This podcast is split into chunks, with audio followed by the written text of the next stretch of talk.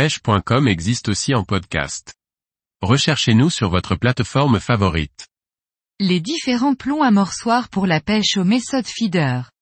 Par Michael Le Pourceau. Le principe de la pêche au méthode feeder est d'amener en permanence, à chaque lancée, de l'amorce ou à pas sur son poste. Pour cela, il existe plusieurs types de plombs amorçoirs. Revue d'état pour les connaître.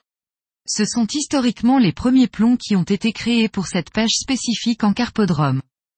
Ils sont faits pour véhiculer l'amorce ou des pelets mouillés en mettant l'appât éché au milieu. Pour cela, ils doivent être utilisés avec un moule, spécifique par modèle et, ou marque.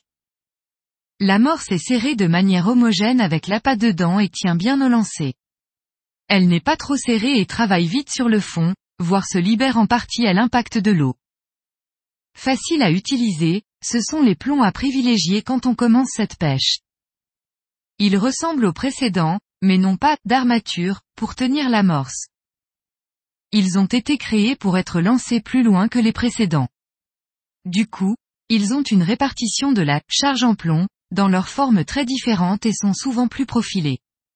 Pour permettre de longs lancers, l'amorce, ou pelet mouillé, n'est pas mise avec un moule, mais en la serrant directement sur le plomb à la main.